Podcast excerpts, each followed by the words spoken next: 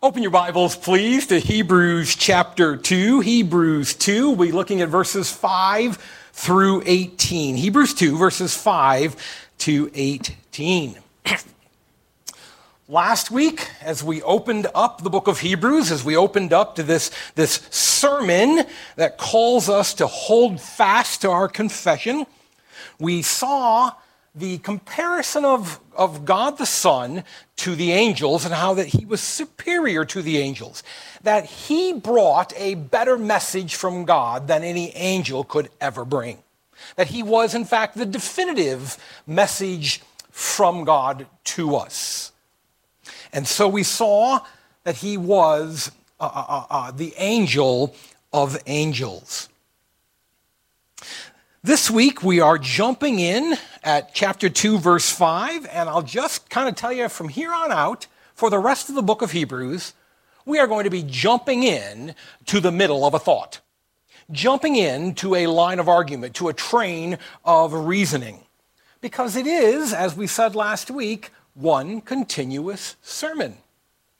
And so everything links to everything else and it flows in this way. And so you will hear me frequently overlap the previous week's text. For you see here in verse 5, as we're going to see in a moment, it begins with the word for. Could have also, that's a valid translation, could have also been translated because. In other words, it's what we're going to read today is rooted in, is based on what we saw last week. And so let's remind ourselves of what we did see last week.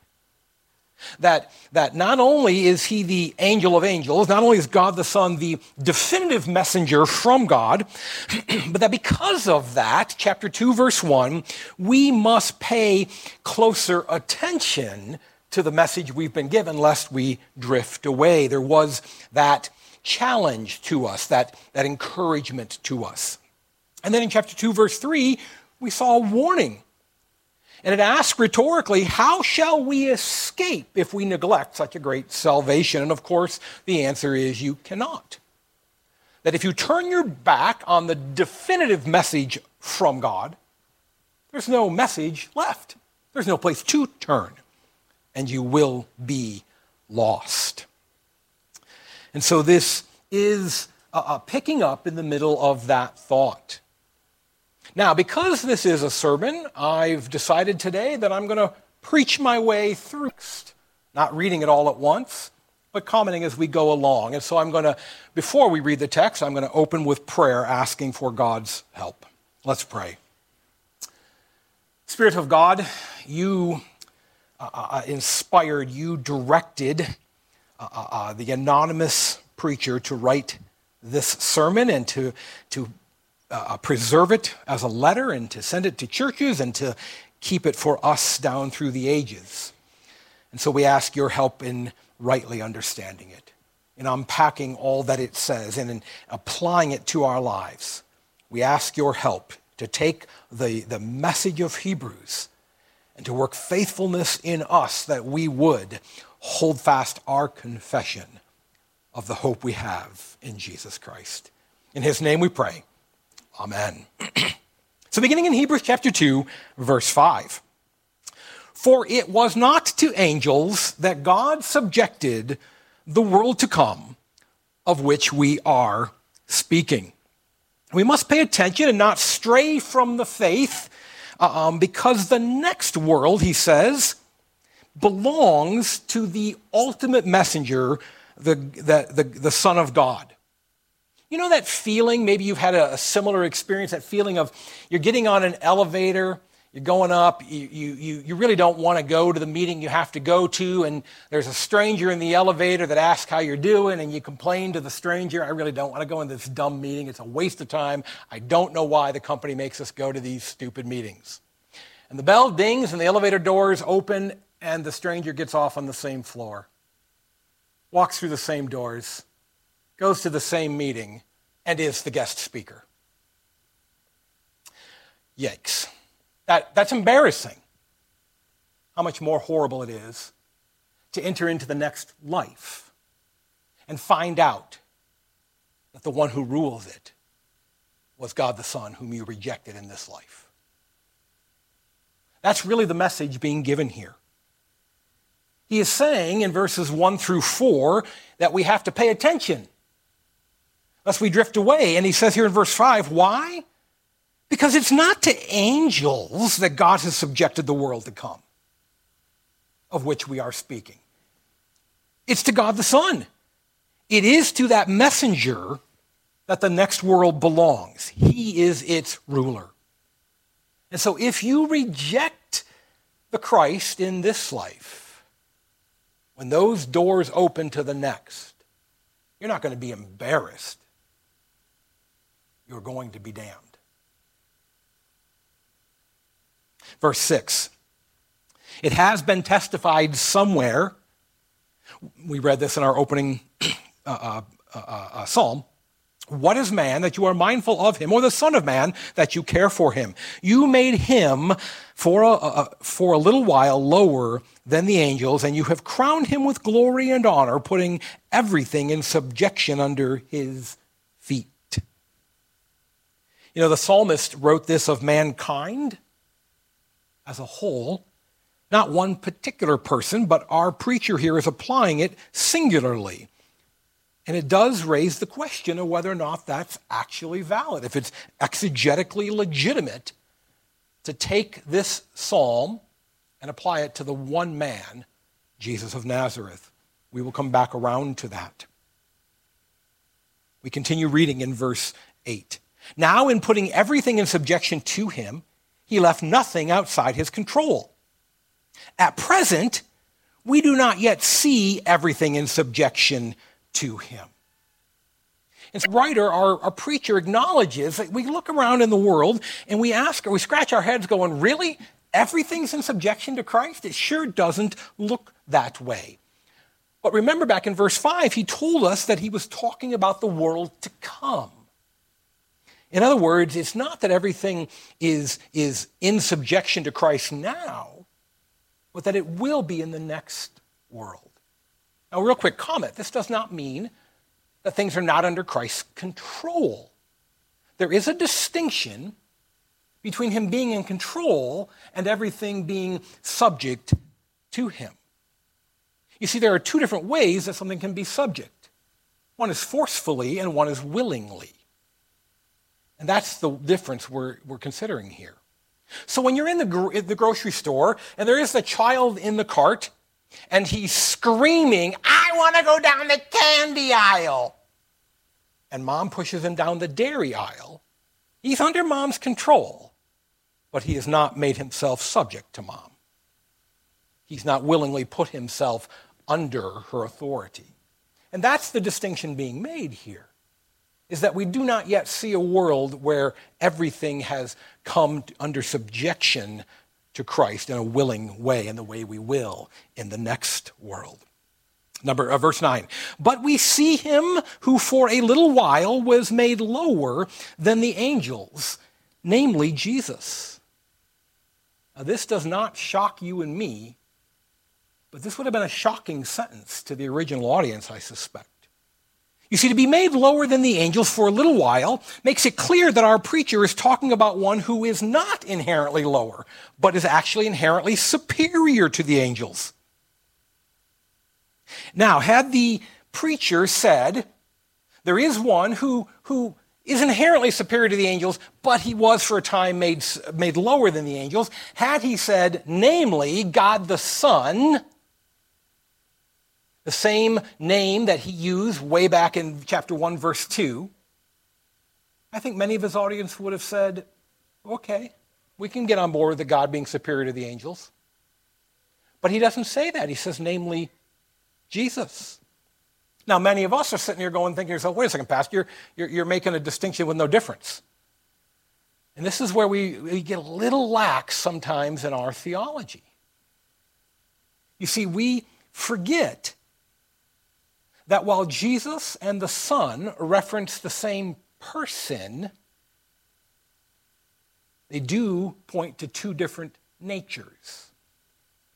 The church has been careful throughout the millennia to describe the, the God man, the incarnation, the hypostatic union, as a situation where there is one person with two natures.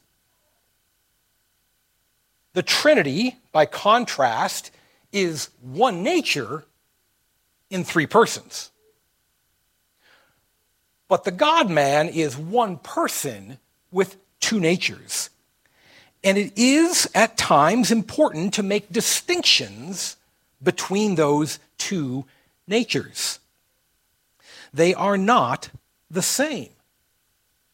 And here, our preacher points not to the divine nature of, uh, of the God man, but to his human nature. By using the name Jesus, he's not saying it's as God that he's superior to the angels, it's as a man he is superior to the angels.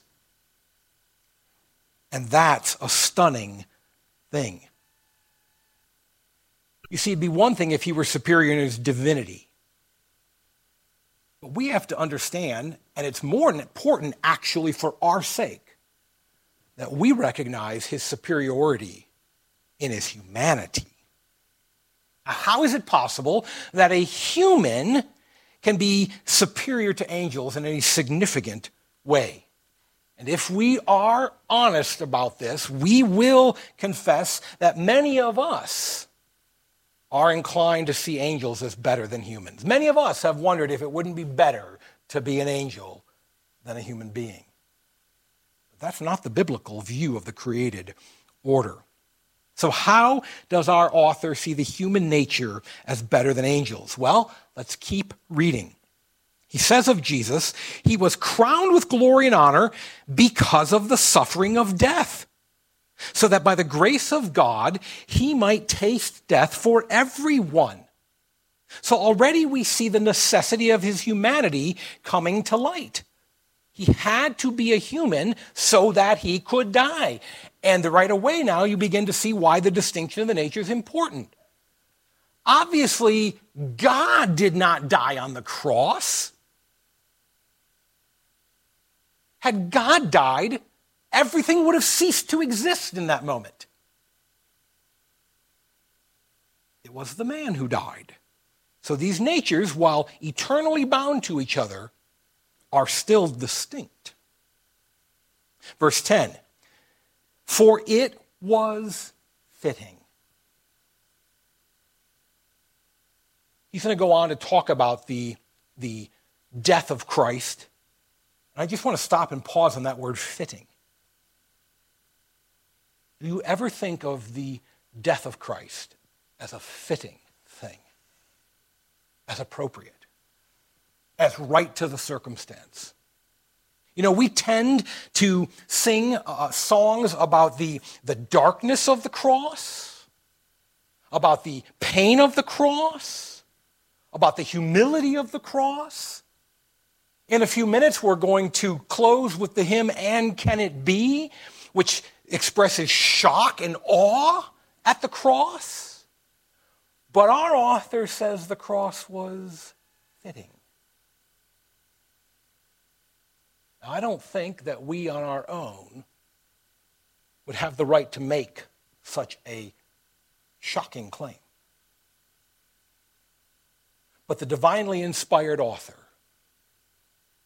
says that in the eyes of God was a fitting thing, a necessary thing, a thing appropriate to the circumstances. We could stop right there and have plenty of reason to continue worshiping. That God saw it fitting to execute judgment on the Son. Continuing, for it was fitting that he, for whom and by whom all things exist, in bringing many sons to glory, should make the founder of their salvation perfect through suffering. And I do want to stop and comment on this word, founder. So we actually need to look at a couple of things here the creator, perfecter, and the founder who is being perfected.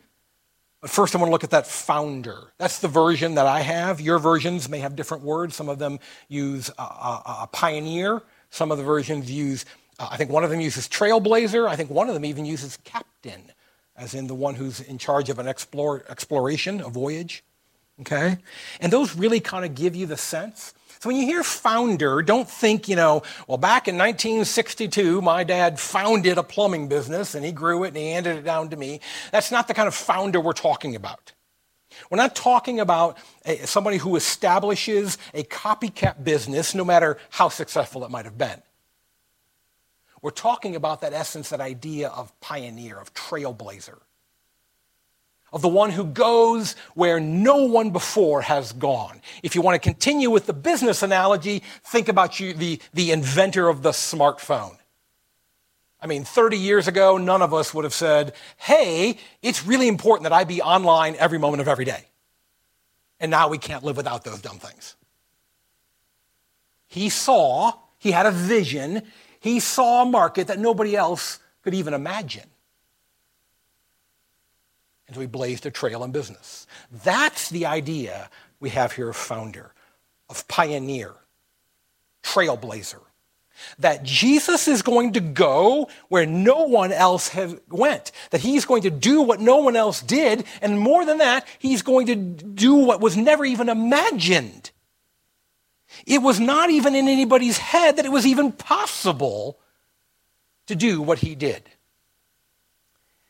Not only is he unprecedented in getting there, he was unprecedented in even imagining that he could get there. But first, he had to be made perfect.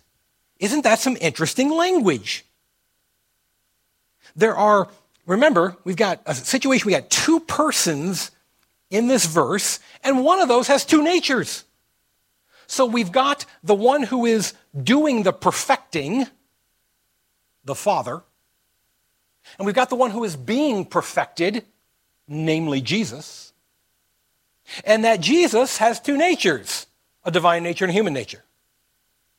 So, what's going on here? Well, obviously, the divine nature could not be perfected, it could not be made better than it was. And so, while we can sometimes be uncomfortable with the division of the natures and thinking about them separately, we see it's absolutely necessary twice already. For the divine nature could not have died on the cross, nor could the divine nature be perfected. This must necessarily be talking about the human nature. But think about that. Does your theology, does your Christology, does your view of Jesus have room in it to contemplate the idea that he was perfected? Now, don't think for a moment that he sinned and then had to be cleaned up. There is no book in all of the Bible that is clearer on the sinlessness of Christ than the book of Hebrews.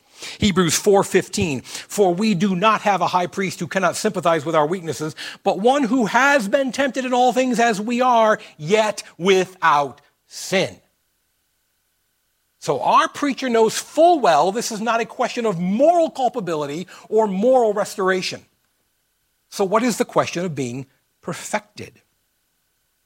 Well, if you were with us some two years ago when we launched our series in the book of Genesis, you may recall one of the important concepts in the opening chapters of Genesis is that there was a sense in which the creation, though without sin, was incomplete. God wanted a world full of worshipers, but he made only two of them. And they had work to do. He wanted a world that was completely under their dominion, but he carved out only one little garden. And they had work to do. Humanity was created unmarred, untainted, unstained, but not yet fully perfected in its obedience. We understand this. We know that there are two types of sin. There are thus two types of obedience. There is the sin that we commit by actively doing something that violates God's law, but there is also the sin that we commit by not doing what we should have done. Adam and Eve were created in that first condition. They had not violated God's law. But neither had they yet kept it.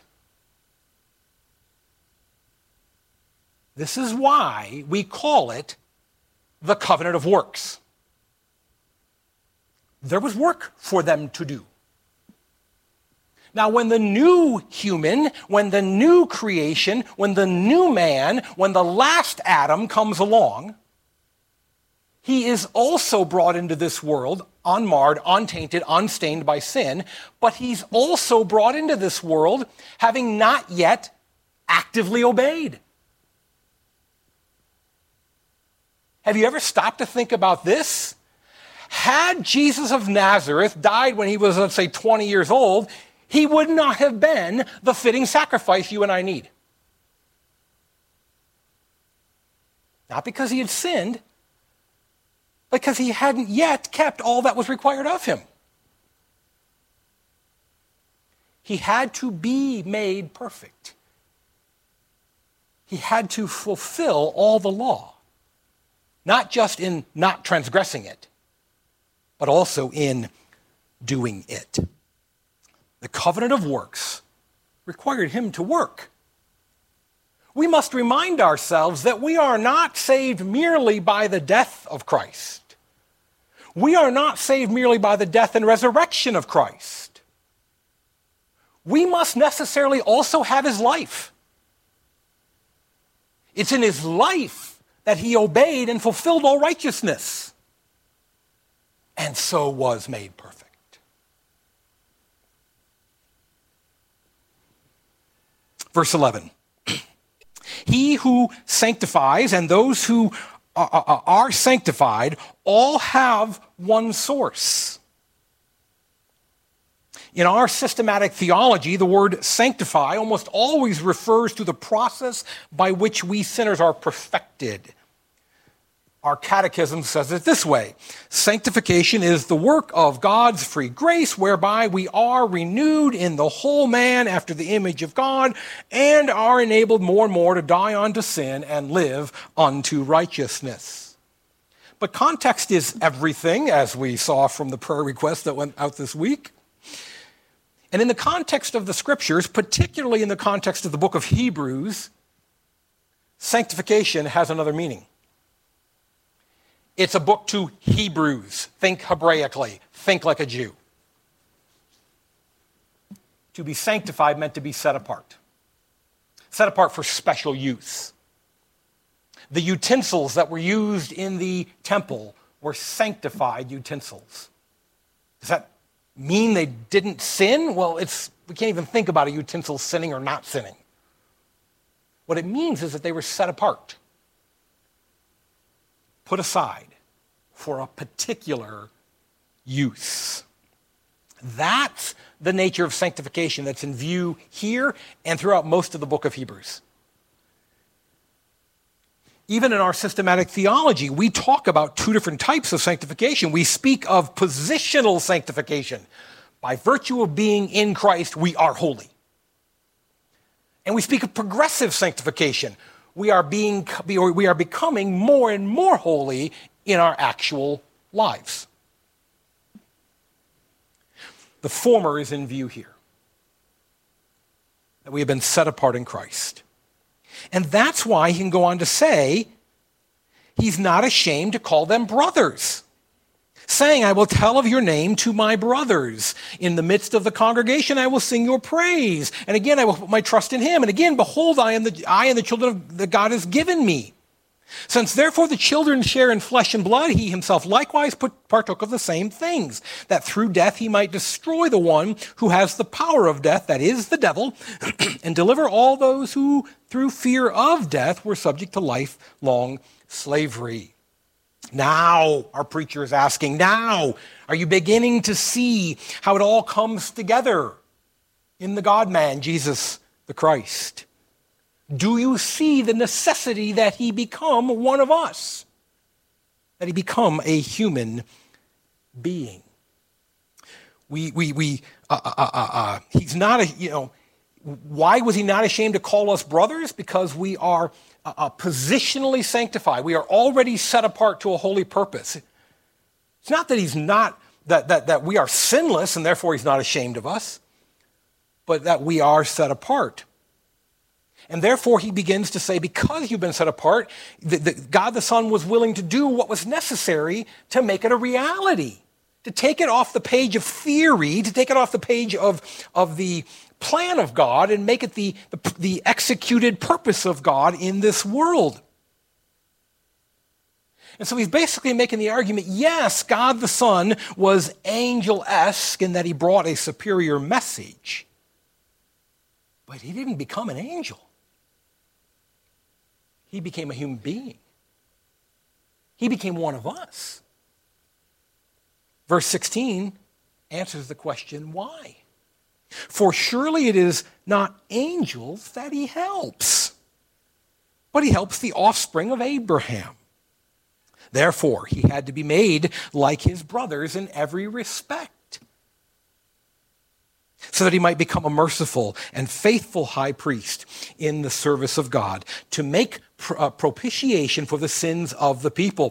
For because, uh, uh, for because he himself has suffered when tempted, he is able to help those who are being tempted.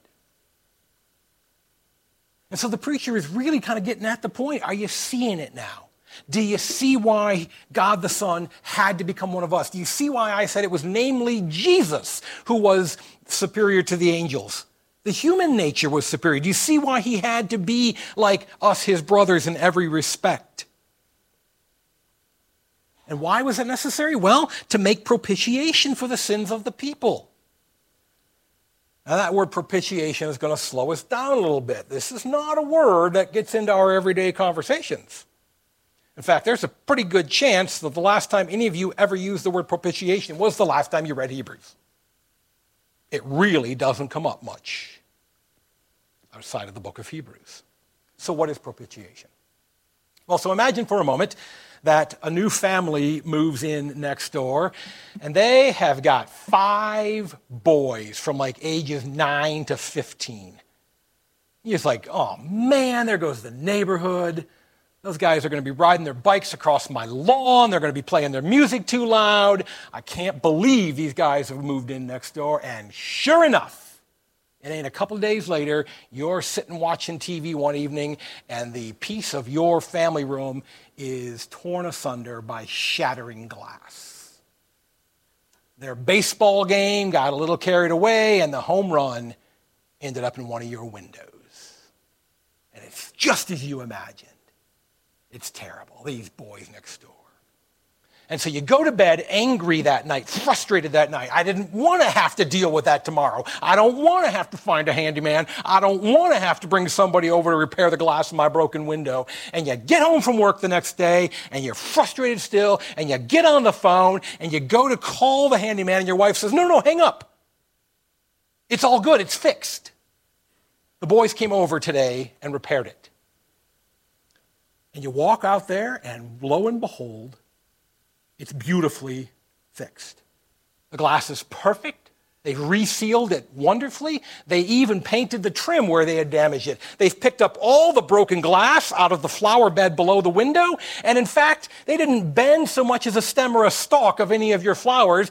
The mulch doesn't even look like they stepped in there to get any of the glass.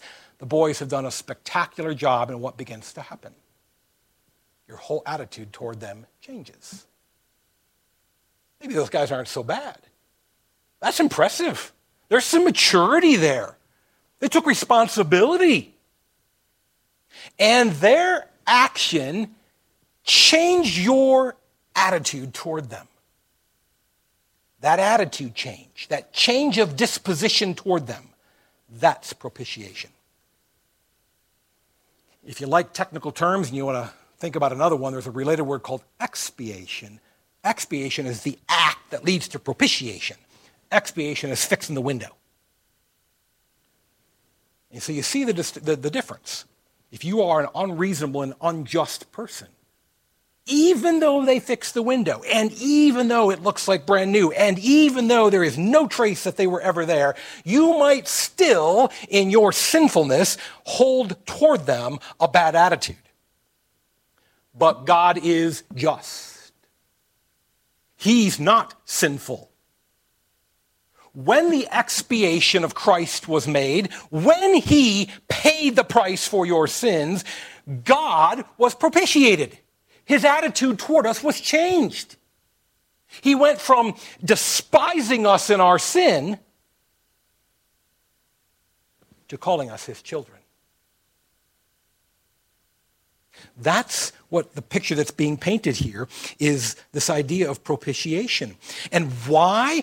Why did he have to become a man to do that? Well, in order to pay the price owed by men, he had to be a man. Man had to pay the price. Man had to uh, keep the law of God. Man had to die the death that sin required. Man had to placate God's wrath, to turn it away. And so it was that he became not an angel, but one of us. He did this for us. There is no hint. In fact, just the opposite. Those angels who fell into sin have none of the hope we have. Now, do you still want to be an angel? You see, the call here, the theology here, the doctrine here, is so that we will see the beauty of the salvation we have and we will cling to it. Now, I know that I said I was going to preach the passage as I went along, and I have finished the passage, but now we need to jump back and deal with some things. First, in this short passage, our author has focused almost exclusively on the humanity of the God man. So much so that we might wonder if the God part is even needed. In fact, if all you had was this portion of the scriptures, it might be a legitimate thing to ask, you know, did he have to be God at all? Wouldn't a perfect man, Jesus of Nazareth, Nazareth be a fit sacrifice? So why did he have to be God? First, let me dispel a really hurtful answer to this question. A really bad answer to this question. I've heard some say, not some here, thankfully, but I have heard some say that it was he needed to be God so that he could obey perfectly, so that he could live out the sinless life, so that he could do all that he did. But if he obeyed in his divine nature, then we are lost. We're hopeless. For there is still no man who has kept the covenant of works on our behalf. God the Son, the God man, Jesus of Nazareth, lived out his sinless life in his humanity as a human being. He didn't keep the law of God because he was God. He kept the law of God as one of us. Now, to be sure, he had the advantage of not having been born into sin, as we are. But so did Adam and Eve. He obeyed fully in his humanity. When we say things like, well, to err is human, we discount the glory of Christ. He was fully us and never erred, never sinned. And you say, How can that be? Come on, Pastor. Even if I wasn't born into sin with all the sin all around me in this world, how could it be that he didn't fall into sin? Well, have you ever asked yourself why it is that Jesus is always away praying? Why it is that we see him in synagogue every Sabbath day? Why it is that we see him reading the scriptures, why it is that in the Gospel of Luke, and he's 12 years old, he's in the temple getting instruction. He grew in stature and wisdom. He absorbed the word of God. He lived according to it. He prayed. He had fellowship with God. He availed himself of all of the conduits of grace that are available to us. And he lived under the power and authority of the Holy Spirit. He was filled with the Spirit of God, as are we. It was in his humanity that he obeyed perfectly and lived out a perfect life. And the second reason, so, so he did not have to be God in order to live sinlessly. So then, why did he have to be God? Why is the God man both God and man?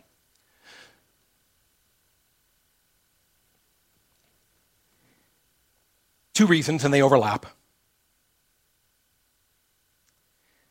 If you or I were to go to hell, we would suffer for eternity the wrath of God against our sin, and that would be unbearable.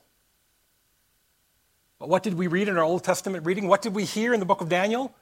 What were the crowds that were before him, over whom he was given dominion, those who came to serve the throne?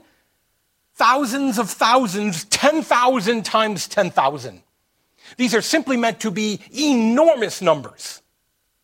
There is going to be, uh, uh, how did God say it to Abraham? If you can count the grains of sand on the seashore or the stars in heaven, then you can count your offspring. If the wrath of God against my sin is such that I can barely bear th- that wrath and will not for all of eternity, then how could any mere human bear the wrath of God against the sin of 10,000 times 10,000? He had to be God also so that he could withstand the wrath of God. And related to that, if he's going to pay the price for the sins of millions and billions, then he must be worthy and worth millions and billions. And as glorious as we are in the creation of God, we are finite beings with finite value. The one who would pay the price for millions and billions must be of infinite value. He had to be both God and man. He had to be God so that he could bear the wrath of God and so that he would be of infinite value as a redeemer, as a purchaser of ransoms. Now, let me get back and address the verses that I kind of skipped. I only touched on them briefly as we were going through. Look at verses 8, 9, and 10 it had, uh, uh, uh, it's been argued in verses 8, 9, and 10 that the, the, the preacher in Hebrews takes these out of context. He takes verses that the psalmist applies to all of humanity and he applies them to a single human being. Let's take a look at how the psalmist uses them, and we're going to see that argument vanishes pretty quickly. What is man that you are mindful of him, or the Son of Man that you care for him? You made him a little lower, you made him for a little while lower than the angels. You have crowned him with glory and honor, putting everything in subjection under his feet. Now, let's take that last part first.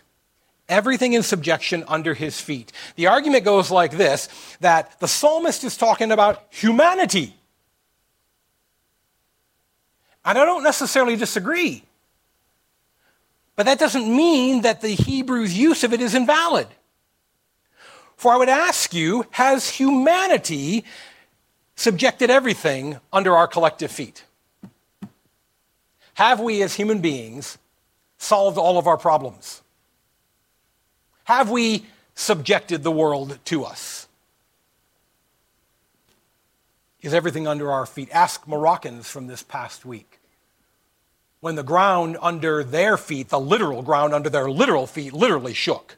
They would argue, no, we don't have everything under our control. And you say, well, that's nature. Maybe we weren't supposed to ever have control over the tectonic plates. Okay, let's just focus in on humanity. Have we rid ourselves of crime? Have we rid ourselves of wrongdoing? Does there even appear to be any hope that we're going to? You see, our writer, our preacher, looks at the psalm, looks at Psalm 8, says, yes, the psalmist is talking about all of humanity. Ideally, idealistically, as he was created to be, as he was intended before the fall. Are we really still today crowned with glory and honor as a human race? Is all we do that honorable and that glorious? You see, the psalmist is depicting humanity as a whole, but he's depicting the ideal created intent of humanity. And our author of Hebrews says, and we finally have that. It's no longer an abstract concept. In Jesus of Nazareth, we have that kind of humanity. One who really is worthy of a crown of glory and honor. And one who will one day have dominion over everything. And that's what our author is doing. He's not violating the sense of Psalm 8. He's acknowledging the sense of Psalm 8 and going, it's finally real. Here it is in our world. We saw it happen. Jesus of Nazareth, the sinless one, has done all that was required of man. He's obeyed even through suffering. And so he has become what humans were meant to be. Remember, Adam didn't just need to not do anything wrong, he also needed to do that which was right. And then he would be free to eat from the tree of life and, and, and live forever. This one has done that. This new human this founder of a new race, he has accomplished these things. And part of what we're supposed to see here is that this was the only way for the created intent to be restored, to be reclaimed. You know, we sometimes think that, you know, we should just wipe the earth clean and start over again. How many of us have thought to ourselves, oh, and I'll admit I've thought this, wouldn't it be great if we could just get out of America and go someplace and just live, have a Christian culture and just live according to the Bible and, and, and, and not have all of these outside influences? And then I would remind myself that back in 1607, that's exactly what we set out to do on this continent. And I don't know how long that Christian ideal lasted, but I'm going to guess it didn't make it through the winter of 1609 when they started eating each other. We've tried this before. And I don't care how great you think Geneva was during the Reformation, it was still full of sin. And I don't care how ideal, ideally you view the New Testament church, you just got to read the book of Corinthians and go, it was still full of sin. Isn't that one of the lessons of Noah and the flood? God did wipe the earth clean. He did give us a fresh start to expose to us that the problem is not in our environment, it's not in our societies, it's not in our surroundings, it's in us. That on a clean earth with nobody out there to cause us to sin, what's the first thing we have recorded about Noah? He sinned. We're the problem. We need a new us. We need a different humanity. We've got to be part of a new human race that isn't like the old one. And this is where it becomes necessary for God, the God man, to be man. That's why verse uh, 10 says it was fitting. And that he was, the founder was made perfect.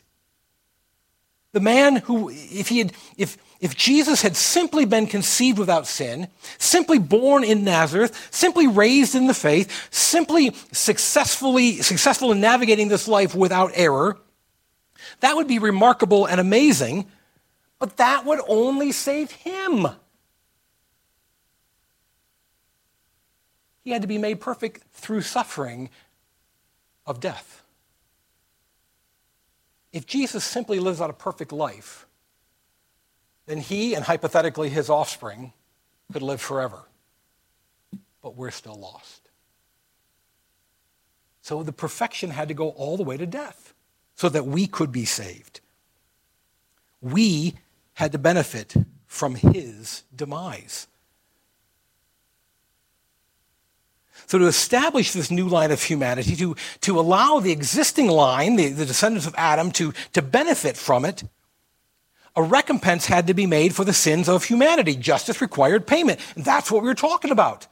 This infinite debt of our sin had to be paid by one of infinite value.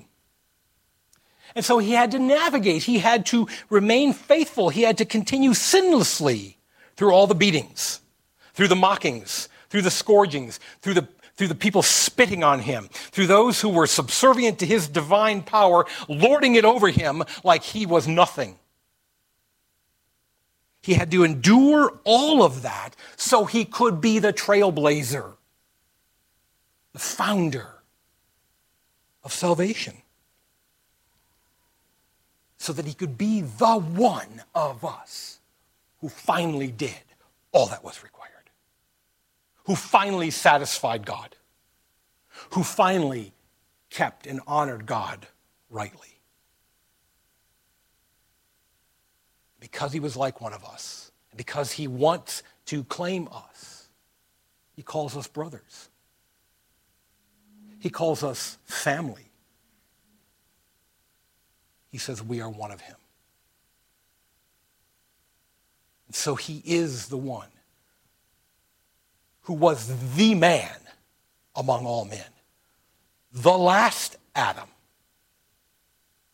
the one who has finally accomplished all that needs to be accomplished. That's the message here in Hebrews chapter 2. That we should cling to him in light of all of this amazing truth. That we should hold fast to our confession of Christ as our hope. For he has accomplished what nobody else had, what nobody else can, what nobody else ever will. If we ignore such a great salvation, what hope do we have? Let's pray.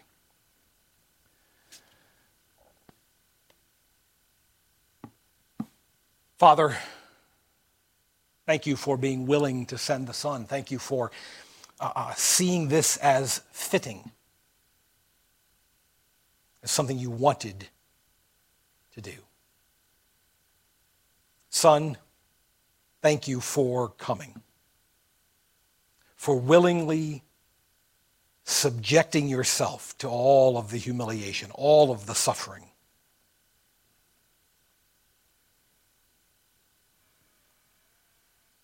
Spirit, you for carrying the man Jesus through all of that in perfection, in uh, uh, uh, absolute obedience to your will and to your word. We thank you for applying what he earned to our lives, to our account, to our ledger. Let us see the, the, the glory and honor with which he is rightly crowned. Let us realize that he is the one who will one day take dominion and control over all things. let us hold fast to him now. We pray this for the glory of his name and ask for his blessing.